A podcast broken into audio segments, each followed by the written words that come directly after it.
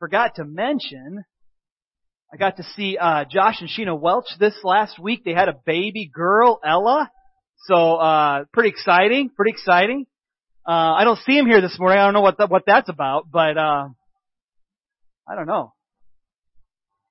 And and Shalia, yeah, that too. See, I can't even keep up.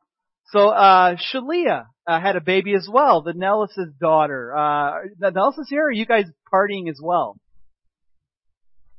Yes. Okay. So yeah, little girl, and her name is Evelie Noel. Okay.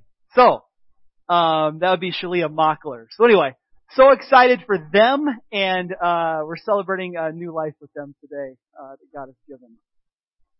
So, um, would you grab a Bible and turn to John chapter 3?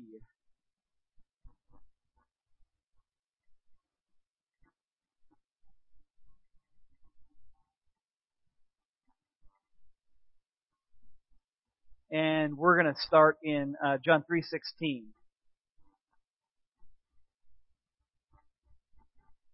You heard it once during the Advent reading. Let's look at it one more time here. John 3:16 For God so loved the world that he gave his one and only son that whoever believes in him shall not perish but have eternal life. For God did not send his son into the world to condemn the world but to save the world through him. Whoever believes in him is not condemned, but whoever does not believe stands condemned already because he's not believed in the name of God's one and only Son. This is the verdict. Light has come into the world, but men love darkness instead of light because their deeds were evil. Everyone who does evil hates the light and will not come into the light for fear his deeds will be exposed. But whoever lives by the truth comes into the light so that it may be seen plainly that what he has done has been done through God. So we are spending time this Advent season talking about how light overcomes darkness. And in particular today we're going to talk about how light overcomes the darkness of our deeds. Uh, that would be sinful actions. And, and the particular angle I'm taking on it this morning is this reality that this is the time of year when we gather with family and we, we tend to bump into sinful attitudes and behaviors of people that we love within our family. It's, it's just going to happen. We're going we're going to bump into those things. How can I understand what's going on within our family a little better? Because every family's got this.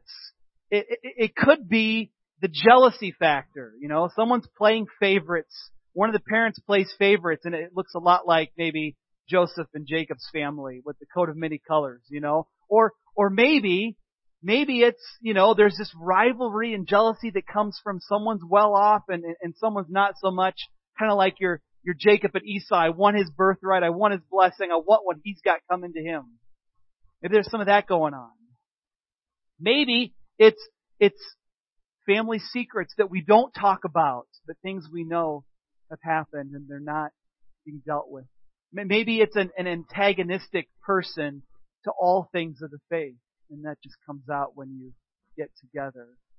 But regardless, I know as I look at scripture, there's not really many examples of healthy families. Have you ever noticed that? I always think of when I come to Mother's Day and Father's Day, like, like, like, you know, give me this really great picture of a family. There's some, but there's not a lot because there's this stuff going on. And, and, and the Bible doesn't shy away from talking about it. So here's what I want to do. I don't want to shy away from talking about it either. I want to look at John 3 and ask this question, you know, what is going on with the, with the deeds of darkness within our families? What's going on there? And how does Christ's light shine into those places? And then finally, like, what could I do different this holiday season to maybe make an impact? I'll, I'll end with that idea. Okay? So, what I want to focus on uh, is John 3, 16 through 21. There's a little bit of a debate on the verses I just read. Some people think Jesus said these words to Nicodemus. If you remember the whole context, Nicodemus is a religious leader. He comes to Jesus by night And we don't really know why he came to Jesus by night. Maybe it was because he was a little bit embarrassed to talk to Jesus, who was a controversial figure. Or maybe on the positive side, Jesus was just so busy that the best time to talk to him was at night. You know, we don't know, but Nicodemus came to Jesus at night and they're having this conversation. Jesus says, you must be born again. And Nicodemus, who should have known better, didn't know better. Like, what does that mean? Born again? Do I go in my mother's womb again? He's taking it very, very literally, which is kind of silly. And Jesus has to point out the right, you know, way to look at that. And then you have John 3.16. Now, some people think Jesus actually said these words to Nicodemus, for God so loved the world that he gave his only begotten son. Other people think this is John, the apostle who's writing this. He's like commenting on what Jesus has said. Kind of, I'm kind of filling in some blanks for you. And, and one of the reasons people think maybe Jesus didn't say it is because he talks about God so loving the world, whereas maybe he would have said like the Father, my Father loves the world. You know, it, it, it sounds like one step removed, maybe, and maybe John's the one that wrote it. But I don't think that's the main thing I really want to focus on this morning. I really want to get to verses 19 through 21. 19 through 21. Because it says something that really, it really surprised me. It puts a different spin on Christmas for me, I think, a little bit.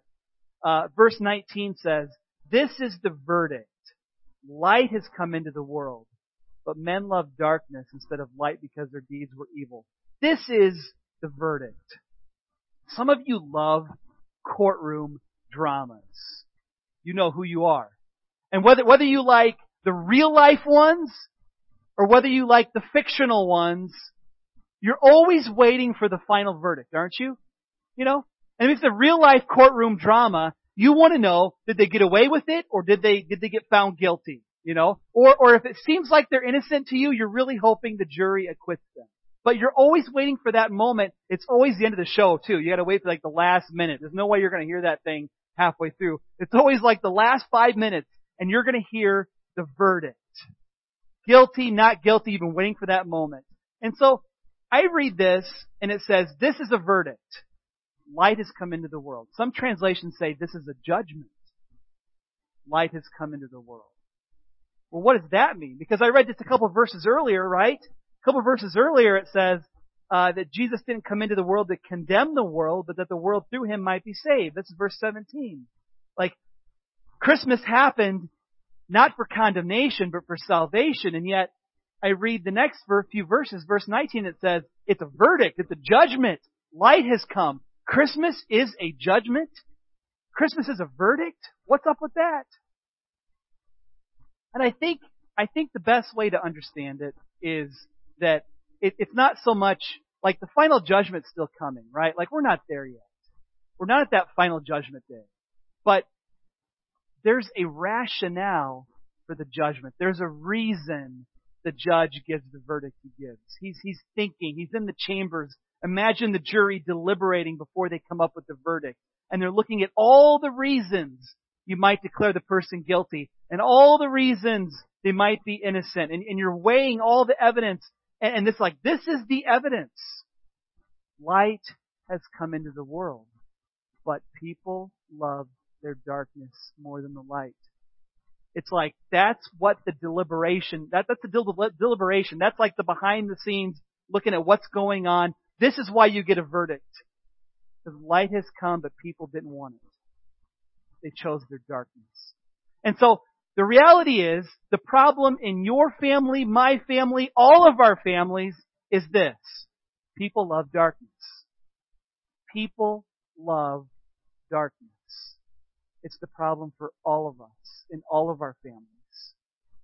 Well, let me go a little bit deeper on that. What does that mean that we love darkness? I'd say two things you ought to notice about this passage as it relates to darkness. The first one is this. That darkness is a heart issue. It's a heart issue. Let's read it again. Um, this is the verdict. Lights come into the world, but men love I see the word loved. It's a heart thing. And then it says, um, everyone who does evil, this is verse 20, hates the light, won't come into the light for fear that, the, that his deeds will be exposed. So I see love, hate, fear. These are all, these are very loaded heart issue kind of words. Darkness is a heart issue. I have affection for what is wrong, what is sinful. It is there. Unless Christ changes me. Unless He's transforming me. There is an affection for what is evil, what is wrong. And that's what's going on in our families. And so, in some sense, I wish we could hand people, you know, a, a, how to get out of your darkness book, you know. Uh, that'd be the Bible, right? But, but, you know, um, I wish we could just tell people. And, and the problem is, a lot of people in our family, they might know intellectually that what they're doing is wrong, what they're doing is hurting the family, but that doesn't change the heart. That's the problem. The heart is still set and still has affection for what is wrong. And so you can sit down with that person and say, look, this isn't right for A, B, C, D, and E reasons. Like I got five reasons why that's a bad idea. But the heart wants what the heart wants. And unless I deal with the heart issue, it's not gonna, it might not change. Now don't get me wrong, some people can change. I mean, I think God gives grace to everybody, right? I mean, we, we can all change in certain ways. But to really transform the heart is a work of Christ. And that's why you read in here it says um, that that everyone who does evil hates the light. It won't come into the light for fear that his deeds will be exposed. So so if you do darkness, you hate light. You hate it. So maybe you wonder why why is that family member so antagonistic to the faith? maybe they had a bad church experience. I mean, I'll give them that. But somewhere in there, there is a, there is a battle between light and darkness. And the darkness says, I hate the light. I hate it.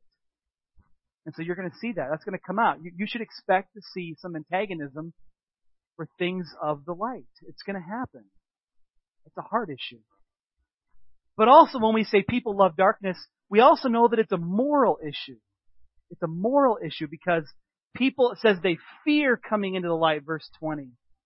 They don't want to come into the light because their deeds will be exposed. It's a moral issue. So sometimes people will say, I'm not a Christian because I have intellectual uh, disagreements with God. And I don't, I don't want to belittle those disagreements. You know, like sometimes we have to talk to people and, and, and we can meet them on the level of their, of their mind. Like I've been thinking about this and I don't see how a loving God can allow this to happen. And, and you can talk through those, some, some of those intellectual issues people have, but, but mark it down. Underneath the intellectual issues, underneath all of that is, I don't want to repent. Okay? I have a fear that if I step into the light, it's going to expose what I've done and I have to turn from that evil thing that actually I'm enjoying quite a bit. Underneath all of the intellectual arguments is a moral issue. I don't want to change. I think what I'm doing is fun. And that's at the bottom of it all, as, as Christ points out here. There's hope though. Look at the end. Whoever lives by the truth comes into the light so that it may be seen plainly that what he has done has been done through God. Here's the solution. Light exposes the darkness. That's the solution for our families. Shine light and let the darkness be exposed. There it is. How does that happen? What's the hope for our families that light might expose this darkness? Because, I mean, I kind of thought of it as, you know, growing up, I've, I've seen so many cartoons and TV shows, and when a criminal escapes a prison, inevitably there's always a searchlight, you know, going out, you know, and trying to search for the prisoner.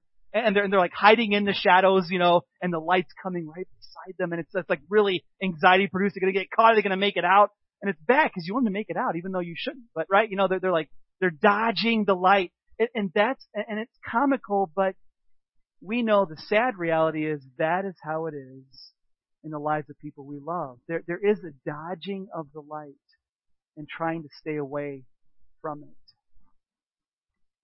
Now, the first time I read verse 21, I wanted to pat myself on the back. You know, it's funny, right? Because it says, I'm sorry, verse 22, 21, yeah. Whoever lives by the truth comes into the light. Now, don't misunderstand. Because because you could read, whoever lives by the truth comes into the light. I am I am a truth doer. Of course I came into the light. I love truth, and I'm gonna. I I, I don't think. I don't think we're trying to pat yourself on the back to say, "Oh, it's so wonderful," you know. You, you over all those people in darkness in your family, you came to the truth. Good job. No, no. I, I look at the last part of the verse, and yes, you did come into the light. You did walk by the truth. But then I see, so that may be seen plainly, what he has done has been done through God. Uh, I'm going to switch my points around here, Al. Let's do point two first on that one, since I'm talking about it. Um, your deeds shine with the light of Christ. Your, your deeds shine. So, when you are with family members and you shine, it shows that what has been done has been done by God. God gets the glory. He gets the credit. Yes, you stepped into the light. You stepped in and you were a truth seeker. You wanted to know the truth. And you sought the Lord. But number one, He invited you into it. You could put number one up. He invited you into the light. And you responded to that call. And He's still doing that. That's John 3.16. For God to love the world. Whosoever believes in Him should not perish. Whosoever. The invitation's still going out. There's still hope for whoever is in your family that is walking in darkness. There's still hope for that person. But as they relate to you and as they see you over the holidays, there's going to be a bumping in of light and darkness. And as I read this, there's no room for me to feel pride or arrogance over the fact that I'm in the light and someone else is not. Because it says clearly in 21, what's been done, my deeds, so look at this. You know, whoever lives by the truth comes into the light so that may be seen plainly that what he has done, that would be his deeds, have been done through God. So there's deeds of darkness and deeds of light, and my deeds of light only come about because God has produced them. He's worked in me. I've submitted myself to Him. I still have to make the decision to do them, but He was working in me to do it. There's no place for me to boast or feel better than my family members who are not saved. There's no place for that because God did this. And I'm just showing off His light. I'm not showing off me, I'm showing off Him. And if your family member hates that, you're just going to have to hate it. You may be accused of shining too brightly, the goody two shoes kind of thing. But shine. Because God did that in you. You didn't do that. God did that in you. So, I'd like to give some uh, very practical, like, okay, so when we get together as a family, give me a little pep talk, you know? Like, like, how do I shine? How, how do I, what does that look like? And to do that, I'd love to take you to Ephesians 5. Would you go to Ephesians chapter 5? Some of you know, just when I say that, exactly where I'm going with this. Ephesians 5. Uh, verse 8. And, you know, these are applications for family gatherings, but you know, they, they could be any gathering. Anytime you're with people who need light shined into their life. I just, I just chose kind of a narrow, you know, this is, this is what I'm talking about this morning, but this could apply obviously anywhere in your life. Five applications for family gatherings. Let's read Ephesians 5, 8 and uh, following. Ephesians 5, 8. For you were once darkness, but now you are light in the Lord. Live as children of light. For the fruit of the light consists in all goodness, righteousness, and truth, and find out what pleases the Lord. Have nothing to do with the fruitless deeds of darkness, but rather expose them. For it's shameful even to mention what the disobedient do in secret. But everything exposed by the light becomes visible, for it's light that makes everything visible. This is why it said, Wake up, O sleeper, Rise from the dead and Christ will shine on you. Be very careful then how you live, not as unwise but as wise, making the most of every opportunity because the days are evil. Therefore do not be foolish but understand what the Lord's will is. Do not get drunk on wine which leads to debauchery, Instead, be filled with the Spirit. Speak to one another with psalms and hymns and spiritual songs. Sing and make music in your heart to the Lord, always giving thanks to God the Father for everything. In the name of our Lord Jesus Christ, submit to one another out of reverence for Christ.